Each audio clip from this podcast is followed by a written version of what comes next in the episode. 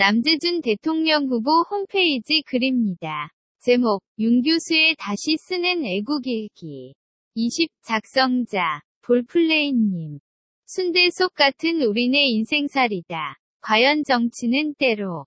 아니 거의 언제나 아이러니하고 역설적이었지만 요즘의 행태는 가히 눈뜨고 볼 수 없을 정도다. 대통령이 되면 개성공단도 확장하고 퍼주기 더하고 핵 도발 격려하고 뭐가 뭔지 똥 오줌도 못 가리는 자들이 마이크를 독점하는 세상이다. shy, shy, 보수, shame, shame, 보수라 칭하며 그나마 남은 보수의 가치마저 짓밟고 병든 사회.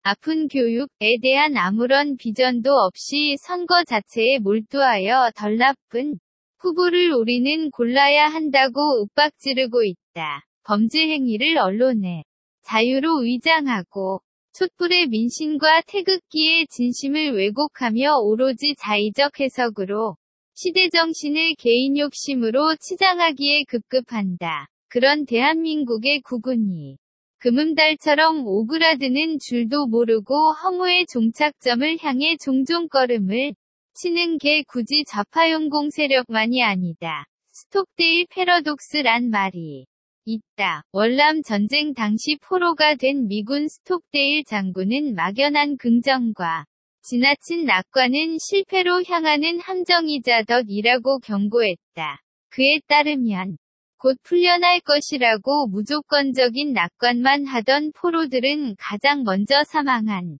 반면에 반드시 포로 생활에서 풀려날 것이라는 믿음과 희망을 가지면서도 현실에 대한 냉철한 인식을 갖고 대비하던 포로들은 석방 때까지 생존했다고 한다. 인터넷을 달구는 진영 논리의 끝판왕.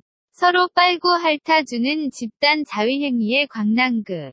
가히 눈 뜨고 못 볼 수준이다. 내가 서부 총잡이 영화를 좋아하는 이유는 상영 시간의 70% 이상에서 하늘이 보이기 때문이다.